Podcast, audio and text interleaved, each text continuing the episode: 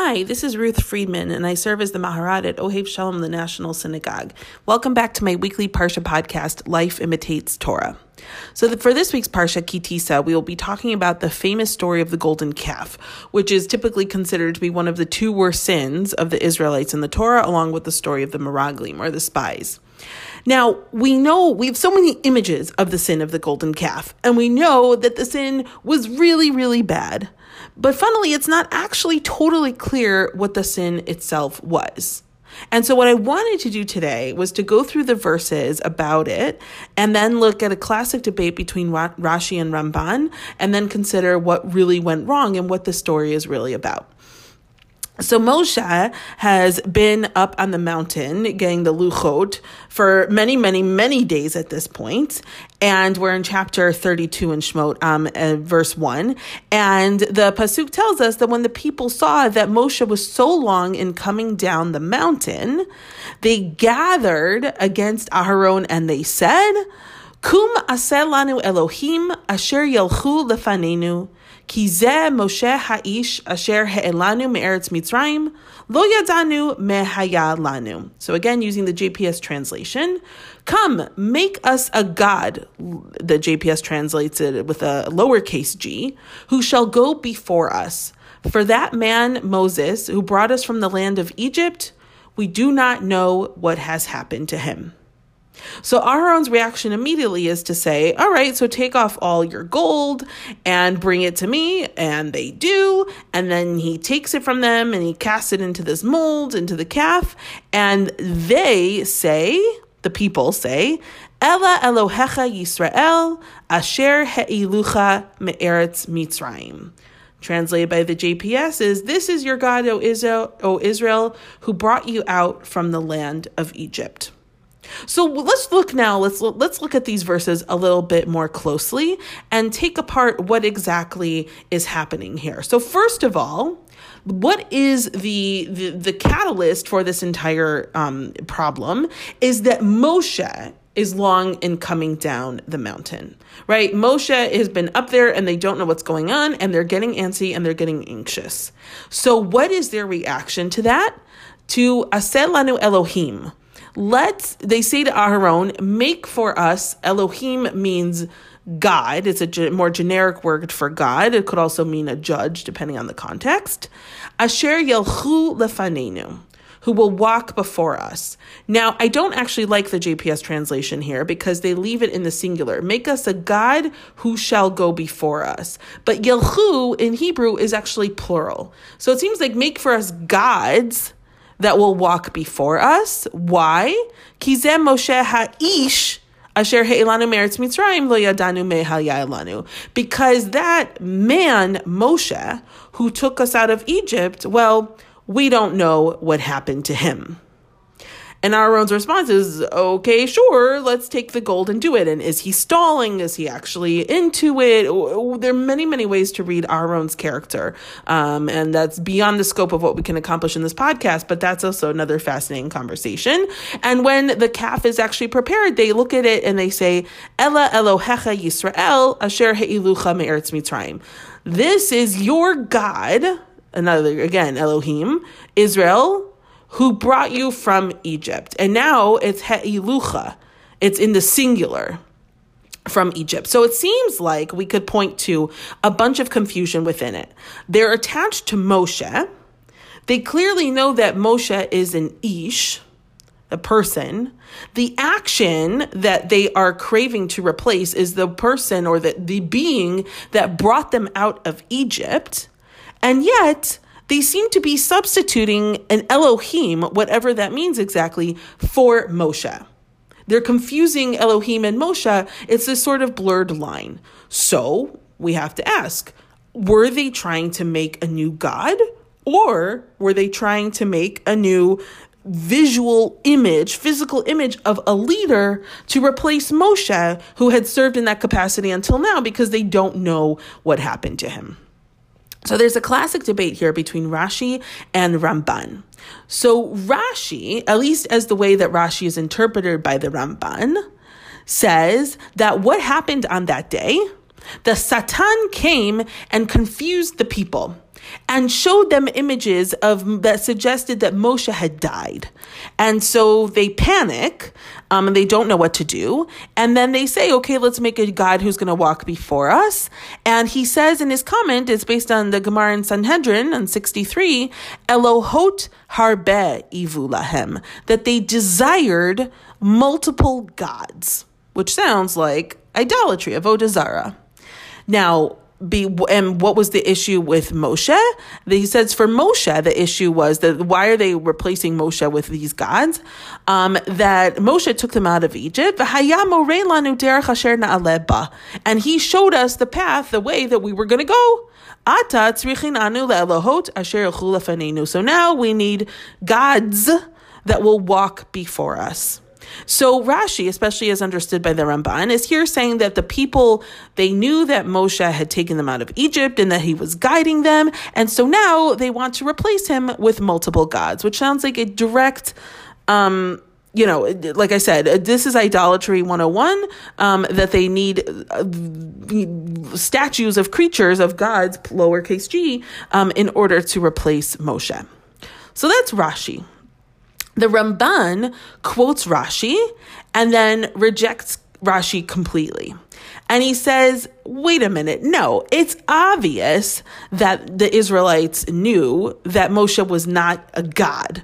They knew because they knew that God, capital G, was the one who had taken them out of Egypt and performed all the miracles. But what happened with Moshe is that Moshe was actually like the physical leader, um, and he therefore became like an Elohim to them. But they know that Moshe isn't actually a replacement for God. And in that respect, the way the Ramban reconciles this confusion between Moshe and, and Elohim is that Ramban says, What did they want? Hayu mivakshin Moshe acher. They wanted another Moshe. They said, okay, Moshe has shown us the path until now. He's gone. And so we need to have another, we have need to replace Moshe as a human being. We're not replacing God. We're replacing um, Moshe as a human being. We need another Ish Elohim, another man of God to lead us um, on our journey to the land of Israel. And the proof is that he says is twofold. First, that Aaron participated, um, and that if it had actually been explicitly idolatry, that they wanted to replace God, capital G, Aaron would not have participated in this.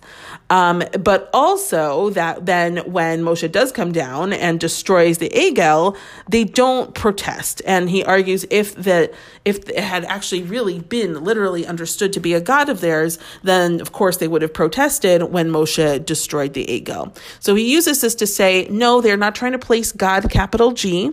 They're not confused about that. They just need another person, another physical representation of God, not representation, representative, agent of God, just like Moshe is, to show them the path.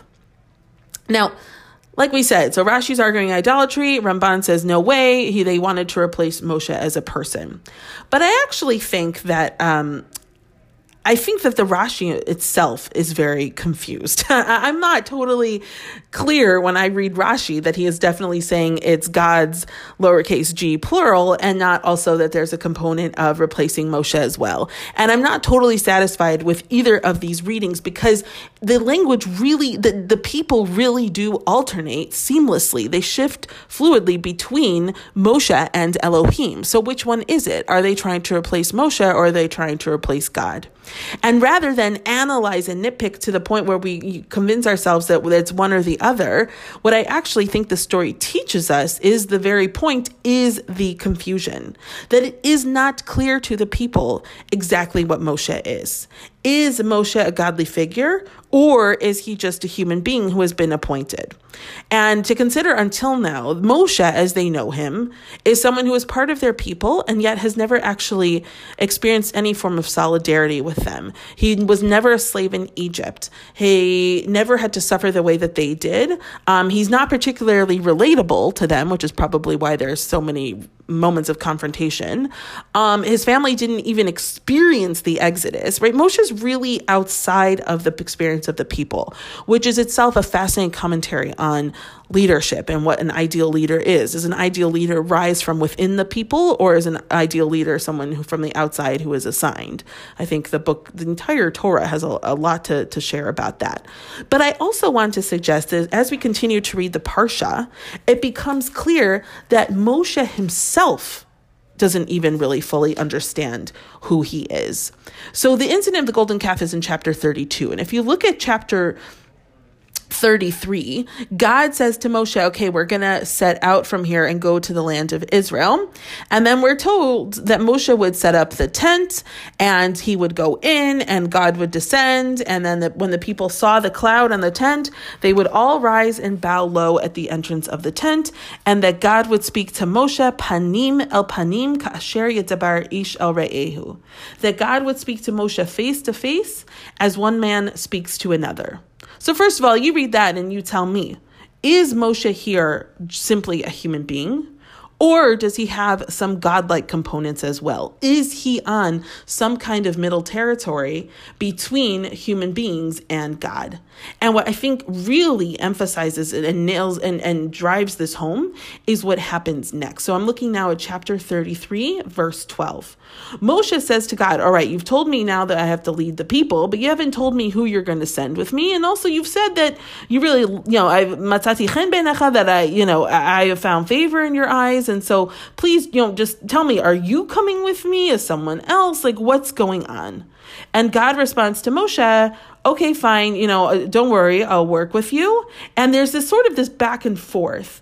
And then, which culminates in, uh, according to my interpretation, in chapter 33, verse 18, Moshe kind of blurts out, Hareini na et kvodecha. Oh, let me behold your presence. Show me your glory, Moshe says to God. It's like almost like he's been trying to to to phrase this in a different way to try to get to God and say like, God, are you coming with me? Are we true partners? What's happening?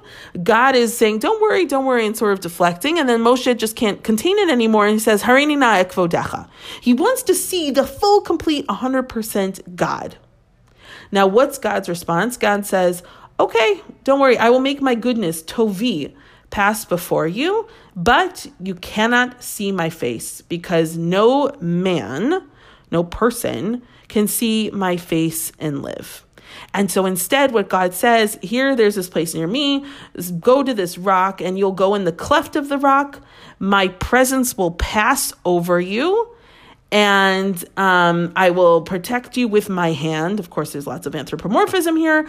And I will take my hand away, and you will see my back, but Panai lo yera'u. You will not see my face. So what God is really saying to Moshe here is you can see 90% of me. You can know 90% of me.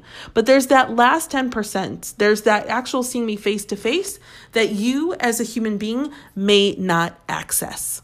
So I think that that's sending a message to Moshe of, yes, you are special. You do have unique access to me that no other human being does but it's not complete. It's not 100%.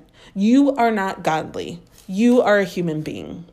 And even though this interaction is, is somewhat definitive in that respect, we see that Moshe continues to have godly components. Like when he comes down and there's the karan or panav, uh, that his face is radiant, it's full of light, and he has to wear a veil when he's speaking with the people because it's too much for them. And he only takes the veil off when he's speaking with God.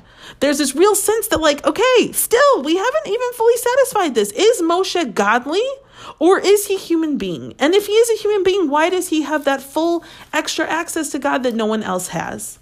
And I'll just conclude, but if you look at the very end of Parshat Pekudei, the very end of the book of Shemot, when the tabernacle is completed and that God's um, God's presence descends upon it, right? The final nail has been nailed in, everything is good to go. God's presence descends on it, and Moshe could not enter it. This is the public display for the people. And what is the message? When Moshe, when God's cloud is on the tent, Moshe cannot be in there. Moshe, we get this final conclusion at the end of the book of Shemot, final confirmation Moshe is human, he is not godly.